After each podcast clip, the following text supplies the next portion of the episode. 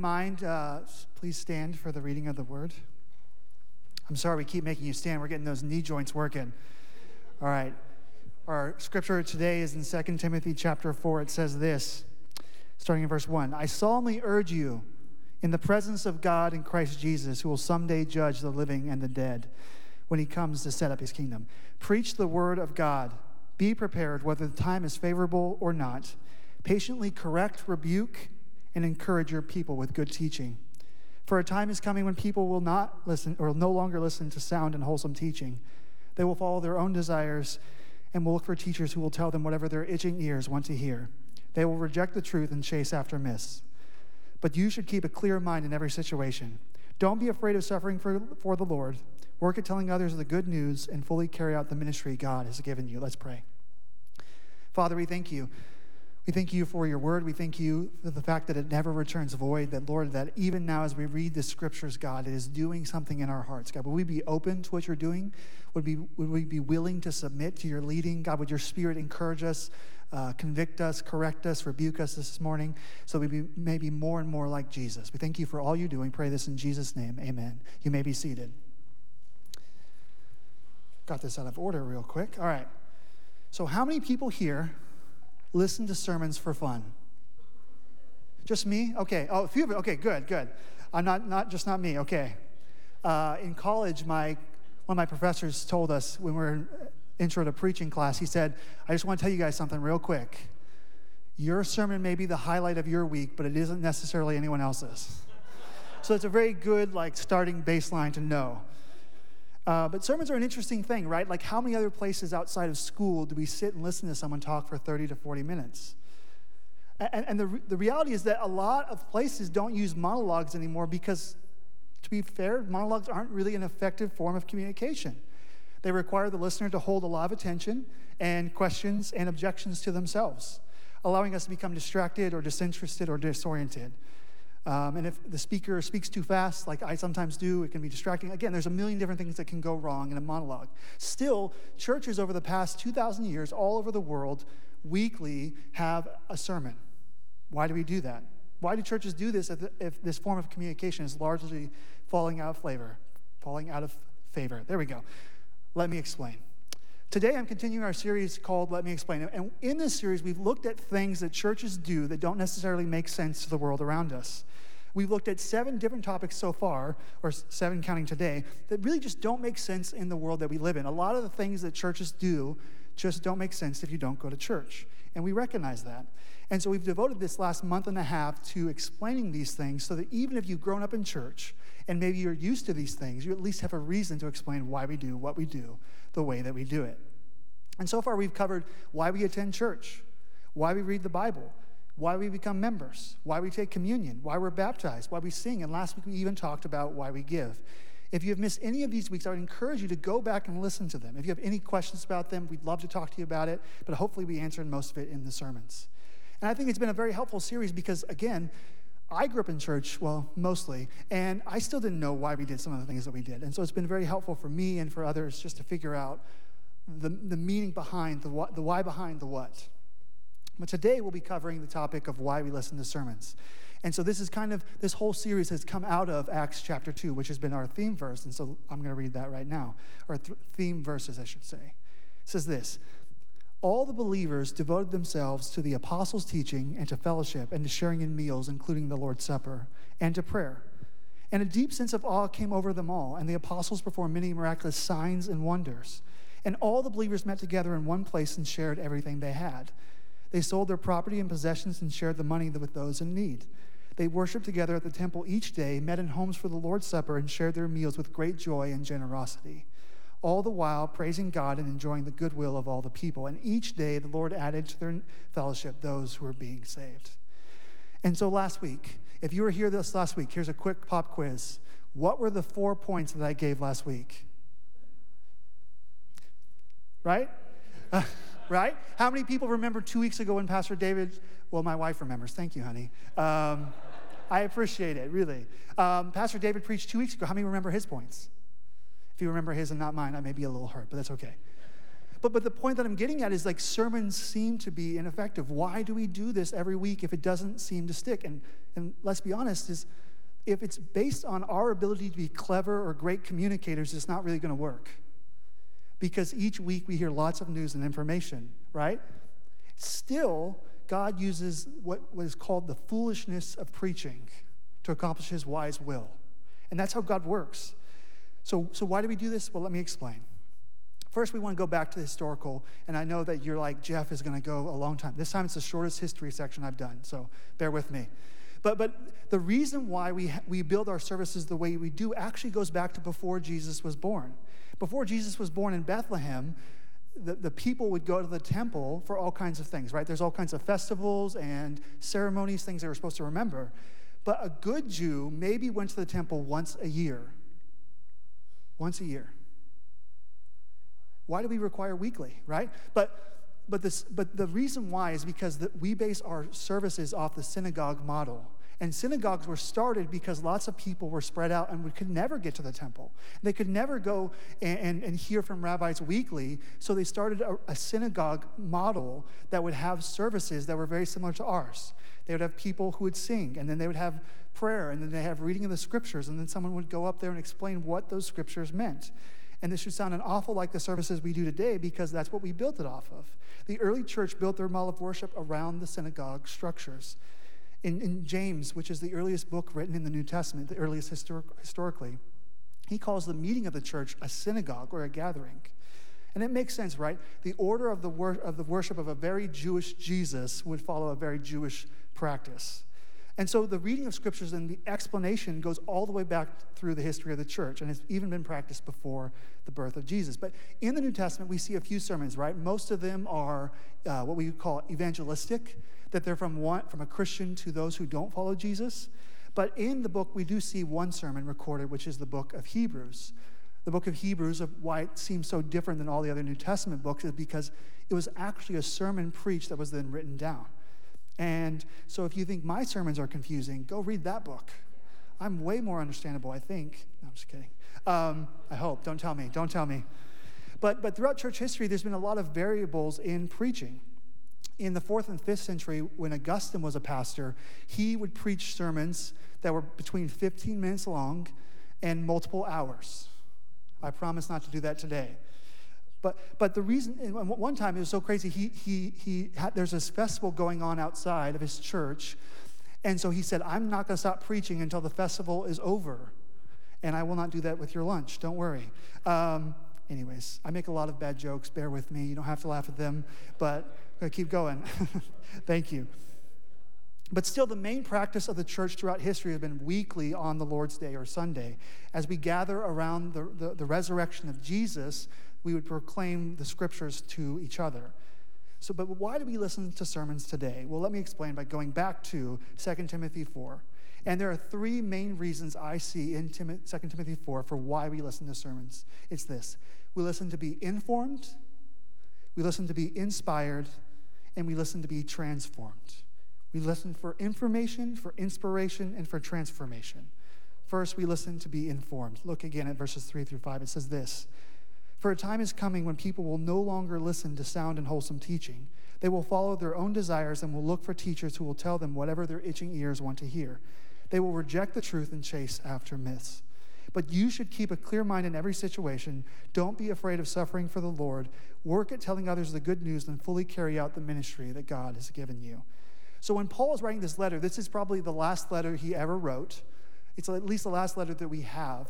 And he's writing this letter to Timothy. Well, who's Timothy? Timothy was like a son in the faith to Paul. You see, Paul didn't have any kids because either he never got married or his wife left him when he came to following Jesus.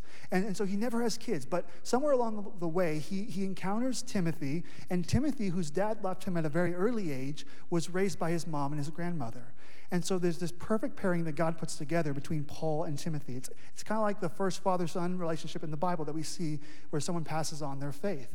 And, and so Paul is, is sending this letter to Timothy right before he dies to remind Timothy of all the things he had taught him, to give him one final charge, one final remem- uh, ability to remember, and to emphasize what Timothy needed to do. That one day in Timothy's life, there would come a time when people didn't want to listen to good teaching anymore. You see, I think a lot of us, when we interpret this verse, we tend to interpret it as someday in the future, right? We think Paul's writing to our day. We say, oh, yeah, one day in the far future. No, Paul was saying that this is a reality always, that there are always people who, who will come in and, and teach false truth, that there will always be people who want to preach a false gospel, a false good news that twists the scriptures, that twists who Jesus is. And so Paul is saying that preaching needs to contain good information because there's a lot of misinformation around. And so the same is true today is that we as preachers, those who, sh- who share sermons, who speak, we are called to inform, right? We're called to teach. We're, t- we're called to the hard work of learning and digging into the scriptures, of getting the context down, of knowing the word meanings, to be able to share with you what we've learned week after week. There's been some debate over whether or not teaching is the prime, primary goal of preaching, but what is not up for debate is whether teaching is a part of it. Teaching is for sure a part of preaching. Paul gave a long list of, of qualifications for what it means to be a pastor. And one of the very first things he says is able to teach. All the other characteristics are about character. Only this one is about capability. And so Paul is saying that a preacher should be able to teach, and they should teach in their sermons. And the importance isn't for some test down at the pearly gates where Jesus and Peter are waiting, right? Like there's not some theology test at the end of the road. That's not what's going on. No, the reason why people need good teaching is because learning about God is key to knowing Him. Yes, you can learn about God and not know Him. You can study all the theology you want, and it will never make sure that you will follow Jesus. But you cannot know God without knowing about Him. You cannot know God without learning about Him. You cannot know God if you don't seek good teaching. You cannot know Him better, at least. We need people to teach us. We can't ever be satisfied with our knowledge about what God is like and what He has done. We always need to be pressing on to learn more about Jesus. So we listen to sermons to better know what God is like, what He has done and said, and therefore we are better able to know Him. Karl Barth was a 20th century theologian. He said there are three primary ways I like to do threes. I don't know why. There are three primary ways that we learn and gain information. He says we gain correct knowledge of God through, first and foremost, the living word, Jesus, that Jesus is the perfect revelation of God. And then we learn about God through the written word, which is the Bible. But then we also learn about God through the proclaimed word, which is preaching. And why is that? Well, we'll get to that later. But, but the, the proclaimed word, at least at the very least, it's informal. It, it, not informal, it, it informs us, it's informational, it teaches us. We need to regularly grow in our understanding, which is why we have sermons. But again, just learning more information isn't enough. Just because there's information in the sermon doesn't make it a good sermon. We must have the other parts as well, which is why we listen to sermons to be informed, but we also listen to be inspired. Look again at verse 3. It says this, or sorry, verse 2. Preach the word of God. Be prepared whether the time is favorable or not. Patiently correct, rebuke, and encourage your people with good teaching. Do you like to listen to uh, sad music when you're sad? Anyone else do that? No? Yes, okay, good, thank you. I need to stop asking these questions. I just keep running into a wall. Um, I think there are a lot of people who do. Maybe you're not one of them, but it can help some of us, right? But the reality is that for those of us who maybe are negative in our thinking, listening to sad music all the time is actually worse for us. Studies show that those who are depressed or those who face consistent negative thoughts against themselves, the inner critic, that when they listen to sad or angry music, it actually doubles down on the problem. And, and the reality is, is that there are some people who listen to sermons the same way. There are some of us who are very easily convicted, and so we like to listen to preachers who make us feel more convicted. We like to listen to preachers who will continually point out the sin in our life as if all God wanted was you to feel bad. But that's not what it's about. Should sermons point out our sin? Yes, but never without pointing us to our Savior. The goal isn't to convict people, but to point people to the forgiveness of Jesus. Do we need to be made aware of where we're not perfect? Absolutely. But conviction is not the goal. Conviction is only a good thing when it leads to greater reliance upon and gratefulness for the grace of God. Sermons should be aimed at inspiring people out of sin and into holiness, out of brokenness and into wholeness. That is why Paul doesn't stop at rebuke and correct, but goes on to say encourage. It needs to go beyond that. Should sermons skip over the difficult parts of Scripture? Absolutely not. But should it always move us from what we have done to what Christ has done? Absolutely. because Christ has done enough to save us and call us to be like him. This past week, I was talking to my cousin, and he was a part of a, um, of a denomination that was having this convention this last week in Anaheim. But as we were talking, we were talking about how there's such a divide between God's holiness and God's love. That often in preaching, people emphasize one or the other, or one in the, with the exception of the other. But the reality is, is God's justice is only a part of his love. Otherwise, there's no way to understand it. That Jesus' love for us helps us to make sense of God's holiness. That, that when we talk about sin, it's only to eventually get to our Savior. That when we talk about what Jesus has done, how he's died for our sin, it's so that we can see how good he is. Because sermons should not leave us to think that we have we've not done enough, but it should remind us what Jesus has done that is enough. That we are not the summary of our past mistakes, but we are what God says about us. That as followers of Jesus, we are chosen, we are loved, we are forgiven, we are freed, we are His. That what God says about His children is even more true than our own thoughts about ourselves. Because sermons should remind us of the truth, yes, but inspire us to be the people that God is calling us to be. So we listen to sermons to be informed. We listen to be inspired and we listen to be transformed. Look again at verse 2 with me. It says this Preach the word of God. Be prepared whether the time is favorable or not. Patiently correct, rebuke, and encourage your people with good teaching. In verse 5. But you should keep a clear mind in every situation. Don't be afraid of suffering for the Lord. Work at telling others the good news and fully carry out the ministry that God has given you. One of the most important verses that we focus on in this church is in, is in Isaiah 55, and verse 11. It says this It is the same with my Lord, word. Sorry, this is God speaking. It is the same with my word. I send it out, and it always produces fruit. It will accomplish all I want it to, and it will prosper everywhere I send it. Sermons that focus on the scriptures will always accomplish God's goal. Sermons that are focused on getting into the text will always do what God wants it to do because God will use it. Not because the preacher is good enough, but because God is so good. I remember when I was going to college uh, to study the Bible that after three short semesters, I knew more than all the chapel speakers. And if that isn't a ringing endorsement for my program, I don't know what is. But, but the reality is, I moved from listening to sermons to get something out of them to judging them. In my, in my mind, I'd become the arbiter over whether a sermon was good or not.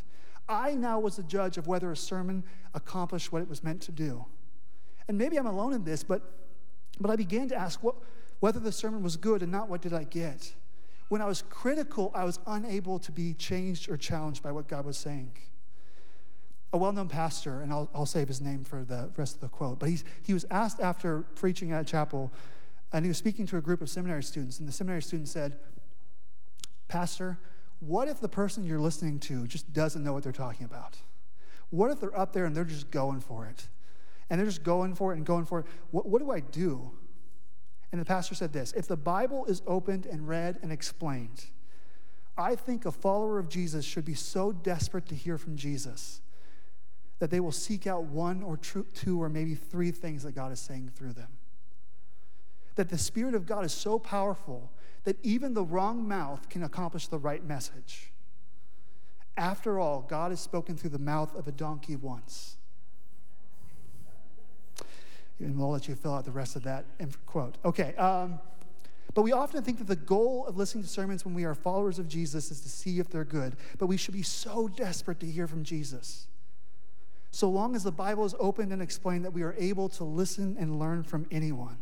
We don't need to agree with everything or every that someone believes or says for them to speak to us by God's Spirit. That's the beauty of the transforming nature of the Bible. Paul says that Timothy is to rebuke and correct with good teaching. So God will judge the preacher over whether their sermon was good or not. Just ask yourself, what is God saying to me? Let us as listeners be ready to hear from God. And I think we will often find that at least one thing that God is calling us to better love and follow Christ. Because the reality is that the Spirit transforms us through the preaching of the Word. In Romans chapter 10, I don't have it in my notes, I'm sorry, so it's not going to be on the screen, but it says this in Romans 10, starting in verse 14 How can they call on Him to save them unless they believe in Him? And how can they believe in Him if they have never heard about Him? And how can they hear about Him unless someone tells them? And how will anyone go and tell them without being sent? That is why the scriptures say, How beautiful are the feet of the messengers who bring good news. But not everyone welcomes the good news. For Isaiah the prophet said, Lord, who has believed our message? But here's the important part. So faith comes from hearing, that is, hearing the good news of Christ. That hearing, that in the hearing of the sermon, in the hearing of the preaching, we are given faith by God. And that faith accomplishes what God wants it to. That through the Spirit of God, the Word of God accomplishes the will of, of God. Let me say that again. Through the Spirit of God, the Word of God accomplishes the will of God. That God transforms us through the preaching of the Word, that God transforms us. That's why Barth said that there are three ways that we learn about God through Jesus, through the Bible, and through preaching, because the preaching is empowered by the Spirit. It's not the preacher who has the power. I have no authority on my own to say anything to you. It's all borrowed authority from God's Spirit. So, why do we listen to sermons? Let me explain. We listen to be informed, we listen to be inspired, and we listen to be transformed. But why do we do it the way we do it here at Community Life? Well, here are just a couple of things that we encourage and we focus on as a church. We listen to sermons while taking notes. We listen to sermons with prayerful preparation. We listen to sermons with charitable listening and with focus on Jesus. So, why do we encourage taking notes? Because the, the mind remembers more when we write it down. I know that my natural speaking speed is faster than the average person. It's not just because I'm nervous, I just speak fast. That's just how I am. It's even, even at normal rate of speech, we forget more if we don't write it down. I can't tell you how many times I've told Brooke, oh, yeah, I'm going to do that. I don't write it down, and then I don't do it. And thankfully, she's very gracious. Um, but, but still, in order for us to remember the information we need, it's very helpful to, to write the notes down, even if we never look at the notes again. Even if we never look at them again, it's helpful to write notes. Second, we listen to sermons with prayerful preparation. And earlier I said something about how monologues are not helpful. The reason why monologues aren't helpful is because there's, there's this, not this dialogue going on. But, but as a pastor, I try my best to anticipate your objections or questions in my preparation. And, and so th- there's this dialogue going on that I'm trying to anticipate what you may ask and what you may object with and then respond to it. And that's why I ask a lot of questions back to myself, I think. But it's also a dialogue between the listener and God's Spirit. The Bible was inspired by God's Spirit and is applied by that same Spirit. So we should prayerfully prepare our hearts to hear sermons. My father in law, every Saturday night, um, he prays for the churches in, our, in, in his area. But he, he would also do something that was really special to me. When Brooke and I were dating, we would go and we'd, uh, before we'd go to ice cream, we'd, we'd sit with them and they'd pray after dinner. And they'd be praying for all the church, but he also prayed that God would prepare his heart, that God would prepare his heart to hear from the Lord. And, and it's this amazing practice that every Saturday night that, that he would pray for, for the sermon to impact himself. And, and the reality is, is that if we don't come prepared, we often miss what God's trying to say. That if we're not, if, if we're honest, there are a million things going through your mind right now about your life that has nothing to do with what I'm saying. If we're honest. And, and even if I were to, were, were to know everything going on in your life, if I preach a sermon, it may not be the thing that you need to hear. But the reality is, is that God's Spirit knows exactly what you need to hear. The question is, are you ready to hear from Him? And so, in the weekly rhythm of praying week after week after week, you're actually anticipating hearing from God. You're anticipating hearing from what God wants to say to you. So, a prayerful preparation is so helpful. Third, we listen to sermons charitably, charitably, or, or with grace. Each week, there are many hours put into sermon prep, many hours. And each week is the normal practice of the, of the, of the pastors of this church to script out most of what we're saying. It's not because we're not genuine, we just love precision. We want to be pre- precise. Still, because no one is perfect, we may some, say something slightly wrong. And it's a good practice to be charitable to everyone, but, but let me back up for a second. If I say something that contradicts the scriptures, you're right to correct me, okay? Please do. If you need to, stand up. But you should believe the Bible over me every time. But oftentimes I might misspeak. I might say something slightly off. My point was clear, but my words were misspoken. There's a group of people in the Bible called the Bereans, and they were a group of Jews who searched the scriptures after Paul shared the good news with them. They wanted to make sure that what Paul was saying was consistent with the faith that they'd been handed. And that's a good habit today to search the scriptures. Is what Jeff's saying, is it true? Is it, does it meet up with the scriptures? But there's a big difference between being a, a Berean and being a critic. There's a big difference between listening carefully and listening critically. And the question is are we going to be critics or are we going to be careful? Remember, if we're judging if a sermon is good or not, we're not able to listen to what God's trying to say to us. And finally, we listen to sermons because they focus on Jesus. Jesus is what God is like. For that reason, every one of our sermons points to him. So we each week, regardless of the text, the preacher, the holiday, or any other factor, the news, we will remain faithful to the good news we have received and proclaim again that Jesus died in accordance with the scriptures. And on the third day, he was raised in accordance with the scriptures. Sermons aren't merely good advice or principles for living. The world needs more good people, that's true. But Christian sermons always go further to being proclamations of the good news of Jesus. What the world needs more than good people are people who are about the gospel. What the world needs more than good people are people who are saved by Jesus and transformed by him. He is both why and what we preach. Jesus is the, if a sermon doesn't get to Jesus, it's almost worthless. Charles Spurgeon, who was a pastor in the 20th century, he said this way He said, No Jesus in your sermon, son? Then go home and never preach again until you have something worth preaching about. And that's the reality, is if a sermon doesn't get to Jesus, it's just a good speech. As we close, why do we listen to sermons? Let me explain. We listen to sermons to be informed, to be inspired, and to be transformed. We do that here by taking notes prayerfully preparing, charitably engaging, and expecting to hear more about the glory and goodness of Jesus. This is why we do what we do the way we do it. Sermons aren't supposed to be just about good, good advice or good principles, it's about the good news. And this is why we do what we do the way we do it. And I hope each week as you come, you find that this is true.